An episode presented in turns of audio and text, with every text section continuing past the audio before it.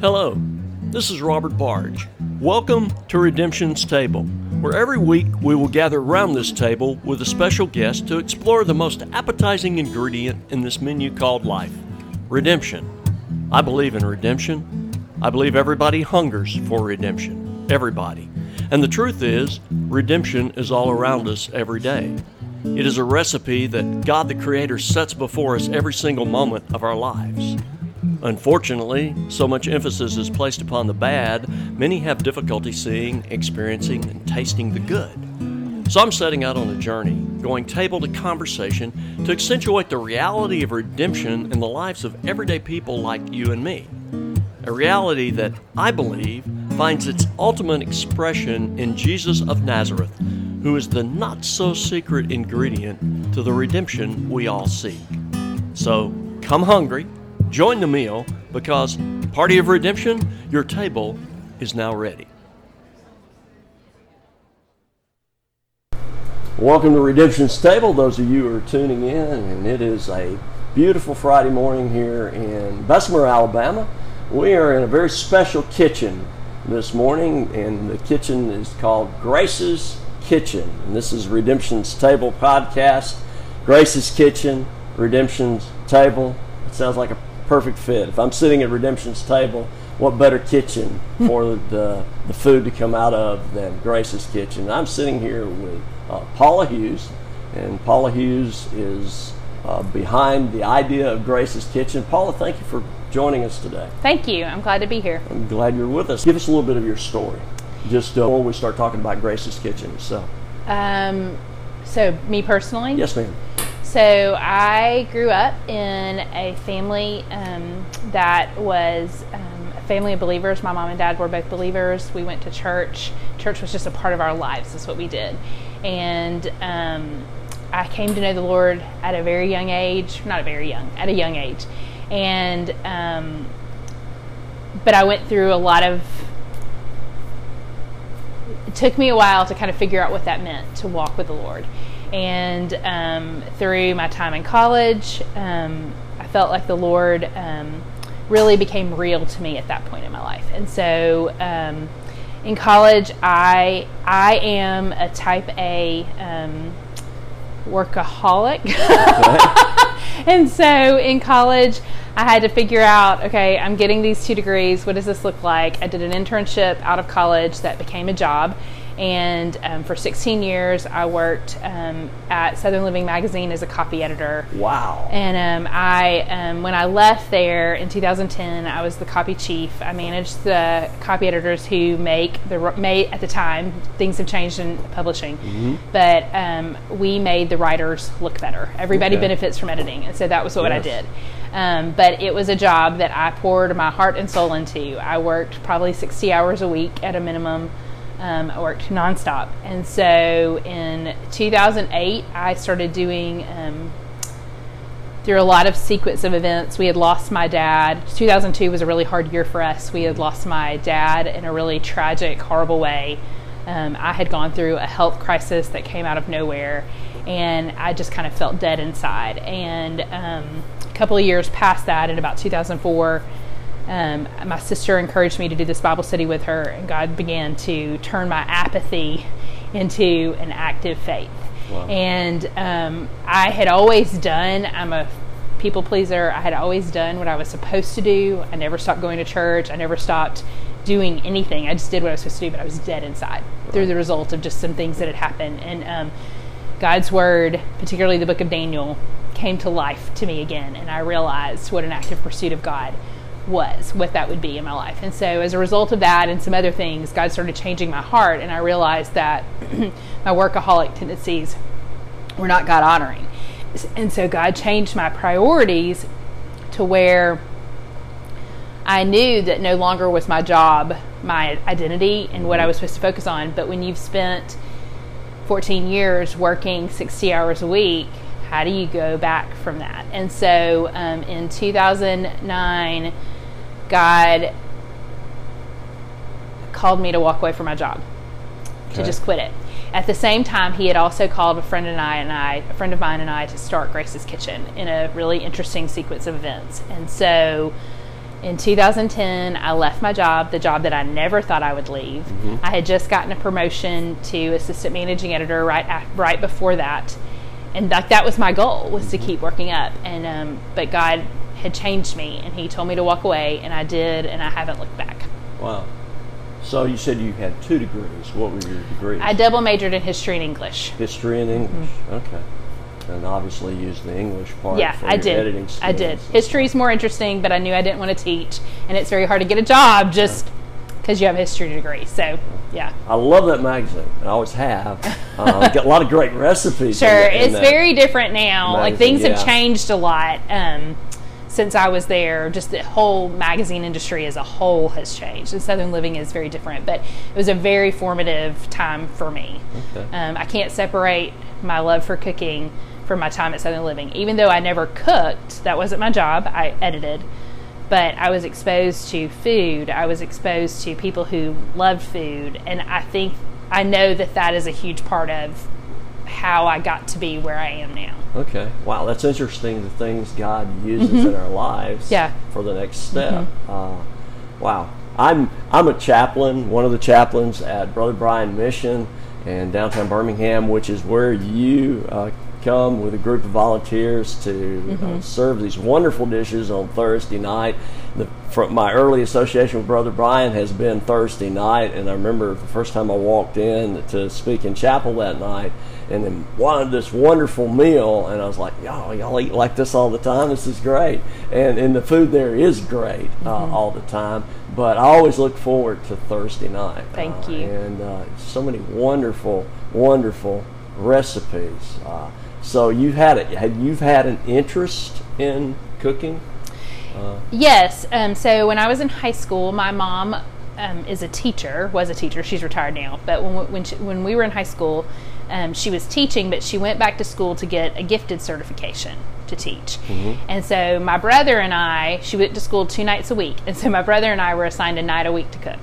And so I started cooking in high school, but back then it was super basic. Even how I cooked when Andy and I first got married 23 years ago was very different than how I cook now. But in high school, everything I made, my dad was a super picky eater, but every time it was my night to cook, we had something and french fries because it was the late 80s and we had a fry daddy. And Okay. so I would fry french fries and whatever we ate went with french fries.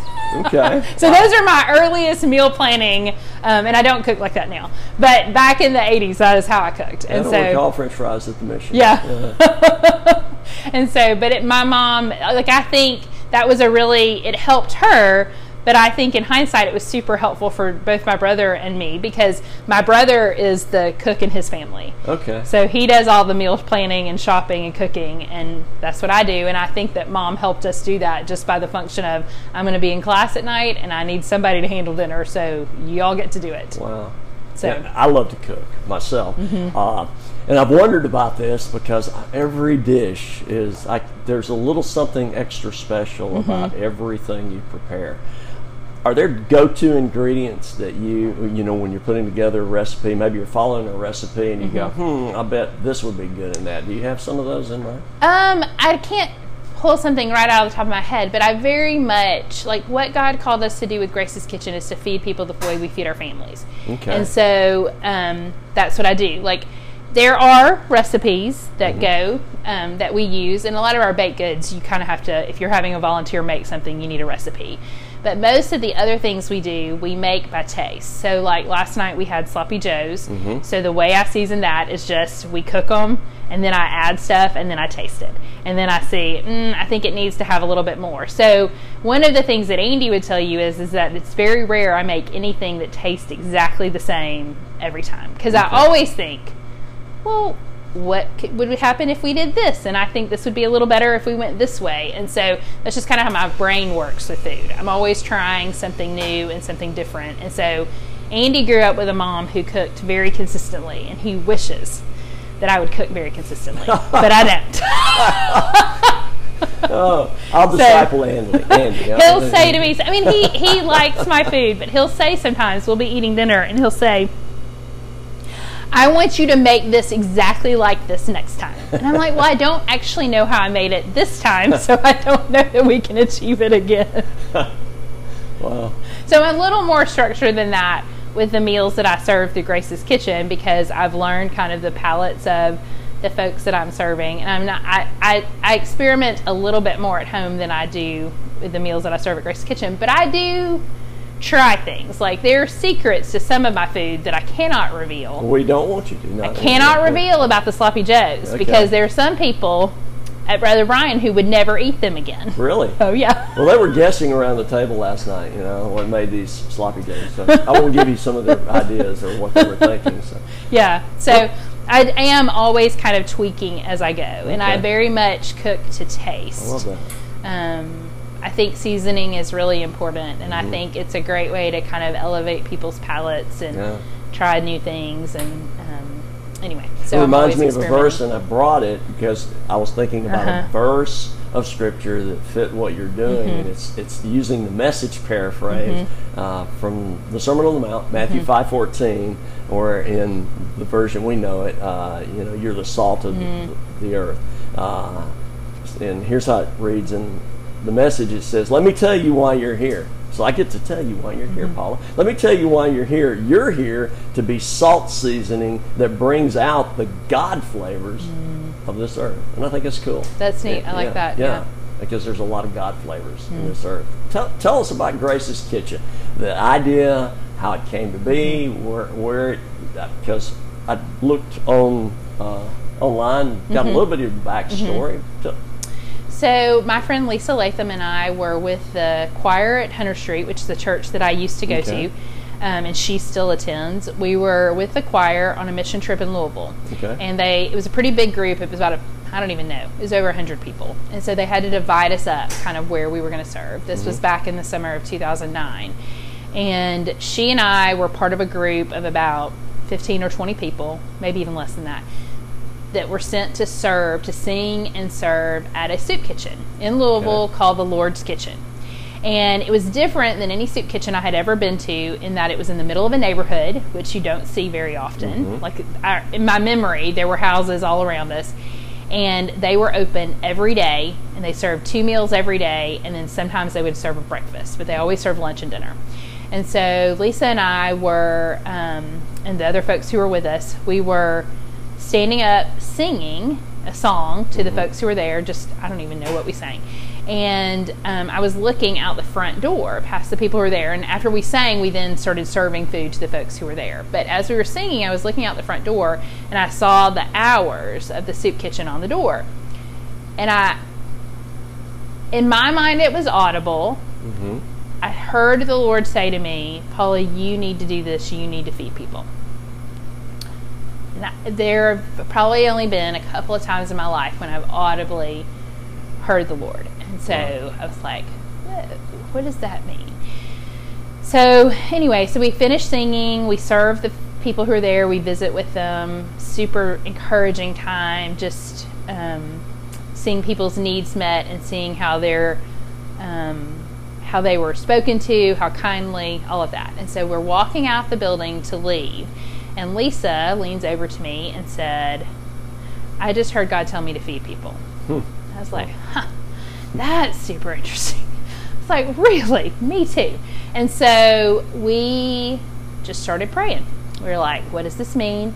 And you said earlier, Robert, that you are an idea person. Mm-hmm. Lisa is an idea person, and mm-hmm. she can execute anything. Like, I am convinced God called us together to do this because on my own, I don't know that I would have been able to figure out what to do. Because it's not my, I'm a very much a, let's just get stuff done efficiency person, but I'm not big picture, and Lisa very much is. And so um, we just started praying about what that meant and um, talking to our friends because we had Andy was on that trip, her husband was on that trip, we had some good friends on that trip, and so we just started talking.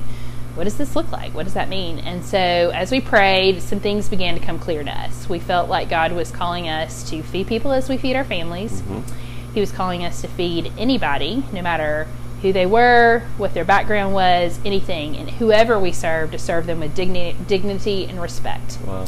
And so, those two things feed people as you feed your family, serve everybody with dignity and respect. To show the love of the gospel, that's the last part of that, is what we were called to do. Okay, so what does that look like? So, um, uh, I went back to work. Lisa is a choral teacher, so neither of us were food people. She's a music director, choral teacher. She's a very gifted musician. Mm-hmm. We, um, I went back to work. She was home for the summer, but school was about to start back, and so we were just, we were just praying. What does this look like? So, um, providentially, I am fact checking a story at work for an edition Southern Living used to have called Carolina Living, and it was an interview with a chef in um, the Raleigh Durham area, Research Triangle area of North Carolina. Um, his last name is Nobles. I think Jim is his first name. I can't remember now, but he is a believer who had a very nice restaurant, mm-hmm. fancy restaurant, but started a second restaurant that would be a um, way to train people coming out of hard situations, give them chef job skills, all of that, help them find jobs in wow. the restaurant industry. I'm like, how cool is that? That's cool. That's not, I don't have those skills. I'm not a chef, but I just thought that's really interesting. So Lisa and I are like, huh, I wonder what that looks like. And so um, as we prayed, um, one of the ideas that came to mind that's super interesting now, almost 10 years later, that's not come to fruition is we felt like God might be calling us to do a pay as you can restaurant because we knew to run a ministry you have to have funds. Right. And so we thought, well, a pay as you can restaurant would be a great way to support a, a ministry because you could people could pay as they needed to, and if they couldn't pay, they didn't have to. Um, we actually visited a pay as you can restaurant in Denver um, where people would come in if they didn't have the money to pay, they could help by wiping off tables, taking dishes mm-hmm. to the kitchen, bussing tables, that kind of thing. Um, and so we thought, well, that would be really interesting. And so, but we knew like to start a restaurant, we didn't have skills to do that. Like, it just take a while. So right. we were just like, we're still going to keep praying. So then we read a book um, called, I can't remember right now, um, but it was a book about this guy who did this Mike something like Yankowski, but that's not it because I think that's the um, Billy Crystal character in Monsters Inc. But it's something like that. it's something like that. Um, but anyway, he wrote a book. So he was a college student who decided to see what it was like to live as a homeless person in five cities around America wow. as an experiment coming out of college. And wow. he just kind of wrote his observations, kind of how the church responds to homelessness or well or poorly. Um, it was just it was a really interesting book. But through that book, one of the things we realized is that is that if you live on the streets, breakfast is probably a meal you don't get because a lot of shelters mm-hmm. turn people out before they serve breakfast. You can usually get lunch and dinner, but breakfast is a hard meal to get. And we just thought that was interesting. And then at the same time, about the same time we were reading that book, we met a woman um, who was at the Lovelady Center. We had gone there to do some um, serving, and uh, we were talking to her, and she was telling us about her experiences as a homeless when she was homeless, mm-hmm. and she told us how much she how much you never see anybody with breakfast. Like it's really hard to get breakfast as a homeless person. So we were like, that's really interesting. And at the time, we both worked. Um, I had a full time job, and Lisa did too. And so we were like, well, how could we do this? Like do something, mm-hmm. like not just theoretically think about what God's told us to do, but how could we serve people? So we felt like He was pointing us to serving breakfast to a homeless population. Mm-hmm. Okay, what does that look like? So downtown Birmingham, Linn Park, we did some research, we figured it out, and we could do breakfast because we could do it, and then I could still get to work on time. Lisa could still do what she needed to do, like. So we're like, okay, we'll do that. You're still doing your jobs. Yeah, we're still working full time. So, wow. and you know, so we decide, okay, we're just going to figure it out. So the Wednesday night, we decided to be Thursday mornings, 6.30. Ellen, the woman that we had met at Lovelady Center, told us that she thought it would be important. I mean, such a, so, God was so faithful that she thought it would be important that we have a beginning time and an ending time. Mm-hmm. We needed to be really clear about that. And if we ran out of food, we needed to just leave. Mm-hmm. And she told us, she's like, people aren't going to believe you're going to keep coming back. And she said, but if this is what you're supposed to do, you need to be consistent doing it. And anyway, so we had no idea what we're doing. So I don't even know exactly what our first few weeks looked like, but we, um, I had come up with this recipe that I used to make sometimes for work called sausage cheese muffins, which I've served at Brother Bryan. Mm-hmm. Um, at this point, I've probably made millions of them, and I hate them. Millions of muffins. I hate them. You know. And so we decided we would serve muffins, sausage cheese muffin, and then a fruit based muffin. Um, we wanted to give people a lunch bag because we didn't want it to just be breakfast. So we had somebody make some peanut butter and jelly sandwiches for us. Um, and we bought a box of bananas at Publix and some bottled water. And I think we made coffee. And so we just went 6:30, set up, met some people, talked to some people, and we knew all along like we're not just about feeding people. The reason we're going to feed people is we want to build relationships because we want to share the gospel. Right. Like we believe change happens through the transformation of the spirit through the gospel and that's what we that's what we're doing we're not just this is not just for social justice it's Right. not because people are in need it is but their real need is a spiritual need and so but we want to meet a physical need in order so we can talk to them about christ because christ has changed transformed our lives. And so we just started doing it and it kind of evolved. And so now the hallmarks of what we do are the same. We've been doing it for almost um, october 1st this coming october 1st will be 10 years that we've been years. serving in the park. Every thursday. we've never missed a thursday Wow. for rain snow nothing. We have Wow. never missed. God has been so faithful and so like i would have never imagined that we could have been as consistent as we are. The people who are there change like the volunteers change. I mean, of course the people we serve they change. But we have never god has always provided for somebody a few people from grace's kitchen to be there to serve. So we've never missed a thursday. And um, we serve we have a rotating menu now. Um, we serve pancakes and bacon the first week of the month muffins the second week third week is a breakfast burrito fourth week is muffins again and everybody's favorite week is if there's a fifth thursday i make cheese grits with bacon Cheese. cheese grits with bacon mm, okay. and so um, that's our rotating menu. We also still do lunch bags. We have families, people around town who make peanut butter jelly sandwiches for us every week. And then we also put a homemade bag, a, check, a bag of homemade Chex Mix in the bag. Okay. Um, they get water, they get bananas, they get a scripture card because whoever's there when we first get to the park, we share a devotion. Okay. And there's a scripture card that people handwrite for us that goes in the bag that's the scripture that was shared that morning. So that they want to go back and look at it, they can. And so we just show up. And things have changed. Um, when we first started serving in Linn Park, there were tables and chairs under the gazebo that's kind of right in the middle of the park.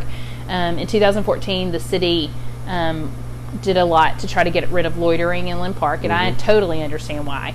Um, and we now have to, uh, there's a city ordinance that's passed that you can't serve in the park anymore and you have to apply for a permit. So I get a permit. I, I renew my permit every six months and I have to reserve the spot we serve in every two weeks. Um, I can do it two weeks at a time. And so we reserve a parking spot by the park that we serve from. When we sat at tables and chairs, it was a lot easier to engage people because people would just sit down and our volunteers would just go sit down and you could really have conversations. Now we stand up the whole time because there's not a way to sit down because we're on a sidewalk, a public sidewalk. And so, um, so it's a little bit harder to engage people, but we um, talk to people who come up. Uh, we um, ask for prayer requests. I have a notebook that I keep up with prayer requests in, and then I email them out to the people who come every Thursday and serve with us, and then some people who don't serve with us but want to pray for those we serve, and we consider that a huge privilege because we know that probably some of the folks we pray for, nobody prays for them. And um, one of my prayers early on was that God would give me recall of names and faces because I just, one of the things I learned in the book that I read was that it's really hard when you aren't attached to anything and people don't know who you are. It's really hard to not hear anybody say your name or few people call your name. And I also know now, I've learned so much, that sometimes people aren't called by their real names. You know, like there's a whole lot of stuff that goes on. And so, anyway, but God has been really faithful and have really good. Um, he's given me the ability to remember people's names and faces, and I'm really thankful for that. Um, in fact, sometimes I freak people out because I know them from the park. I'll see them somewhere else. I'll talk to them, and they don't they don't know me out of context. Yeah, they, they have you in that one category. yeah, and so I'm like, "Hey, I'm Paula. Remember you know me from the park." Oh yeah, and so anyway, um, but I'm I'm very thankful that God has given me that, and so that was how we started, and we didn't know where we would go from Mm-hmm. there. Um, is this too long? You're good. Because I can talk nonstop. Okay. Okay. Uh, yeah, we're, we try to. We're- Yeah. we're- yeah, you you cut out as much as you want. That's fine. But anyway, It- so we weren't sure how we would go, what we would do from that, um, and so we just started praying about it. And Mm-hmm. so God opened up the door um, for us to serve. Um, well, really, fast forward, we keep doing this for a while. We're doing all the cooking out of my house, Mm-hmm. um, and then uh, this is a timely time to be talking about this. But April twenty seventh, two thousand eleven, when the tornadoes came through that were so devastating through some contacts we had, uh, we had the opportunity to go to Pleasant Grove right after the, sur- the ter- tornado, and we served through at a church called Bethel Baptist Church um, for about two weeks in Pleasant Grove. And at the time, we had been still cooking our food for the park in my house, but when you go to serving that many people, you can't do it. And so Lisa and I were both still members at Hunter Street, and Hunter Street graciously let us use their kitchen Okay. To cook. And so I am a home cook. I cook for two people at my house. Mm-hmm. I have no skills to cook on the scale that I do. And so God was very grateful, gracious to us because we were cooking in a commercial kitchen at, the, at Hunter Street. Mm-hmm. And the two folks who ran the kitchen at Hunter Street had years of food service experience. They knew how to work on this equipment, which is very different from the home equipment that I mm-hmm. had. And so, because I was just there and I would talk to them, they helped me learn kind of how to do things. But I've always been committed to feeding people the way we feed our families. So, everything we do is from scratch. We do, Okay. or mostly, we do very few things. We don't do anything that's processed, oh, Well, like you can tell. prepackaged. I mean, you, you, it- yeah, what y'all do is homemade cooking. Yeah, and so that's very different because when you've been in food service, you're used to a little bit more institutional mm-hmm. style of cooking. So Miss Pat did not understand the day I was making homemade chicken pot pies, and we were I had like five food processors going because we were making our homemade crust. And then they had this piece of equipment called a tilted skillet, which is basically the biggest thing I've ever seen. It's on an electrical burner, and I was making because we were feeding about a thousand people at the beginning of this. And so I was making, I think we made 25 pans of chicken pot pie, those big pans that I bring to Brother Bryan, 25 of them. And so we were making the, um, the sauce that's the, the that brings everything together the chicken. We were baking chicken cutting up chicken anyway. And so we still were making things the way i make things. We just had to learn to um, multiply it. And god was very faithful in that. And miss pat and ken in the kitchen gave me a lot of tips on how to do that. And so but we served through a church there. And so we did that for two weeks. And then pleasant grove kind of I wouldn't say they got back on their feet, but they were in a much better place. And so we were praying about what do we do next. And so um, God sent us to Cordova in Walker County. And we ended up serving in Cordova for about three months um, because Cordova was um, really hard hit. And this is in Alabama, which th- those are out of Yes, state. that's right. It was really hard hit. Um, there were a lot of the people who were affected. There were about 80 families displaced by the storm. They lived in trailers.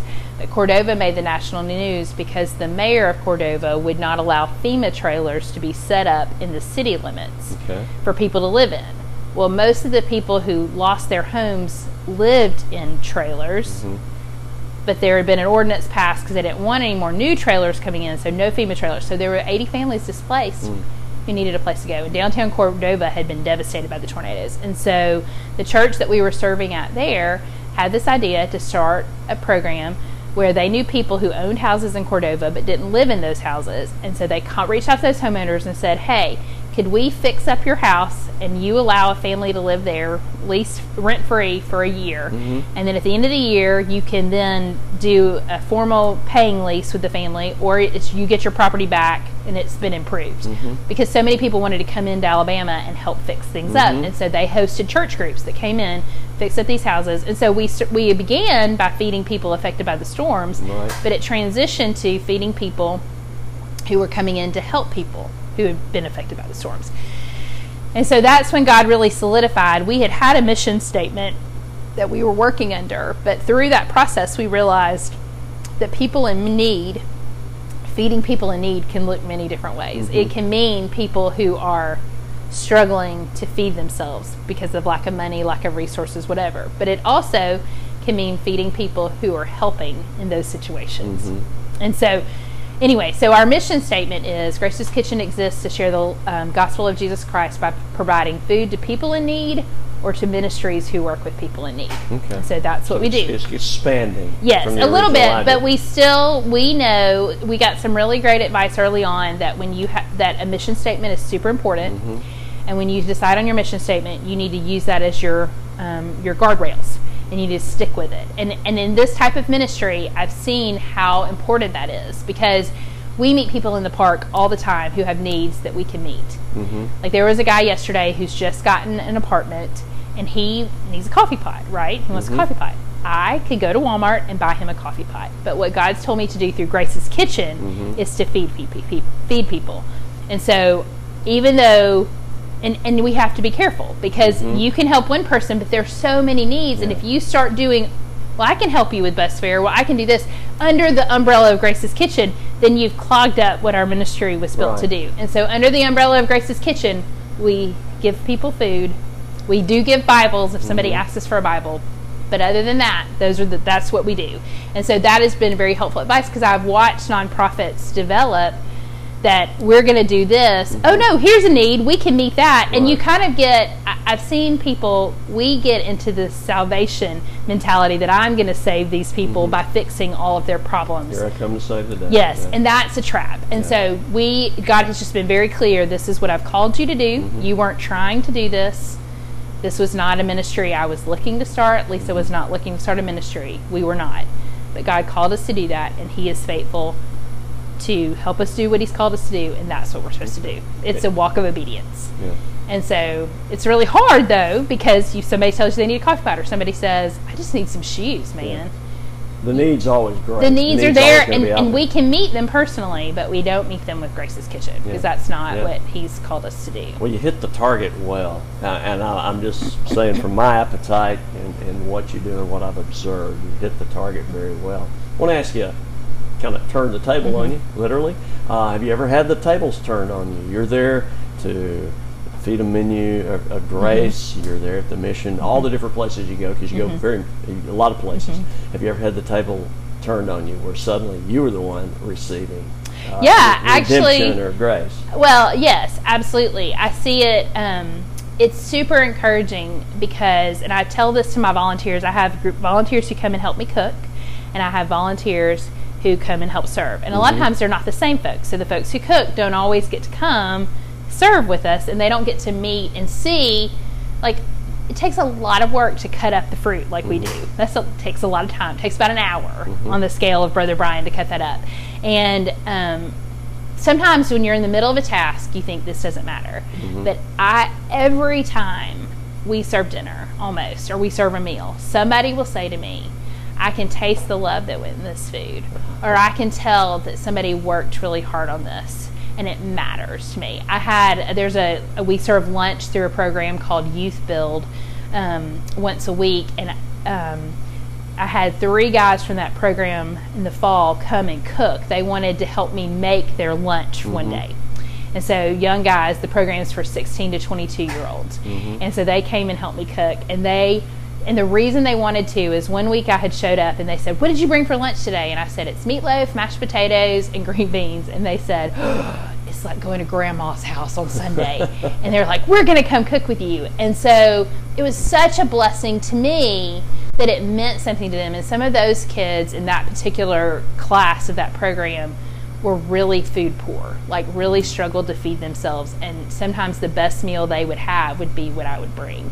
And that was super humbling to think that, but also to see the power of how loved they felt to the point that they were like, well, we love that you do this for us, so we want to come help you and learn what you do. And so that was super. That was that was super encouraging to me to experience that, and then get to work with them here. And they were so pleased with some of the stuff I taught them to do. They were they were super excited about it, um, and so that was really neat. Another way that I see God pouring back into me is um, the scripture that's on the flatware. Mm-hmm.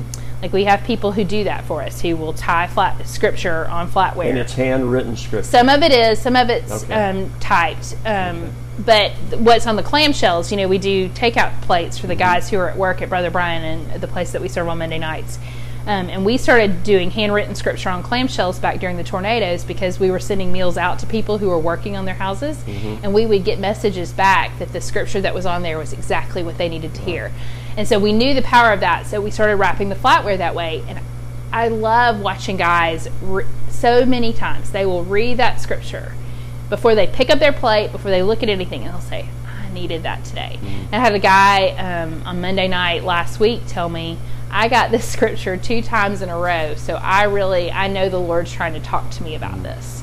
And I just thought, I love how the Lord works. Like it's not, it has nothing to do with us. right. His word is living and active. It does not return void. And th- when I hear those things, that just reminds me that this is what, this is His work. It has nothing to do with me. And that is encouraging to me because the, and I'm not going to quote it right, but the, the verse that Lisa and I run at Grace's Kitchen on is um, 2 Corinthians 12 9. And those moments remind me that this is not about me, it's not about anything that I can do in my power.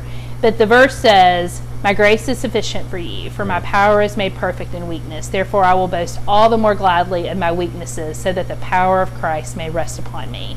And that's exactly what happens with this ministry.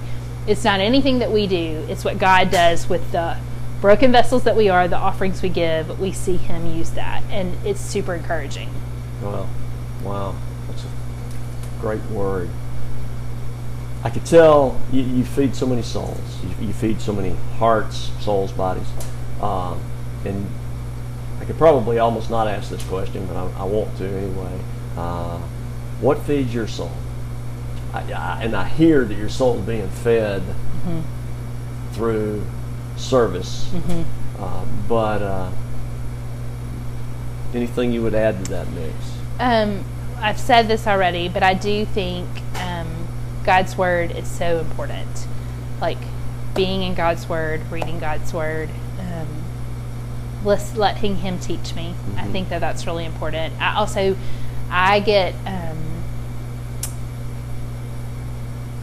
I am deeply encouraged by some of the volunteers here that I have who come Mhm. to the kitchen. We spend a lot of time together, cutting up things, chopping, cooking, washing dishes.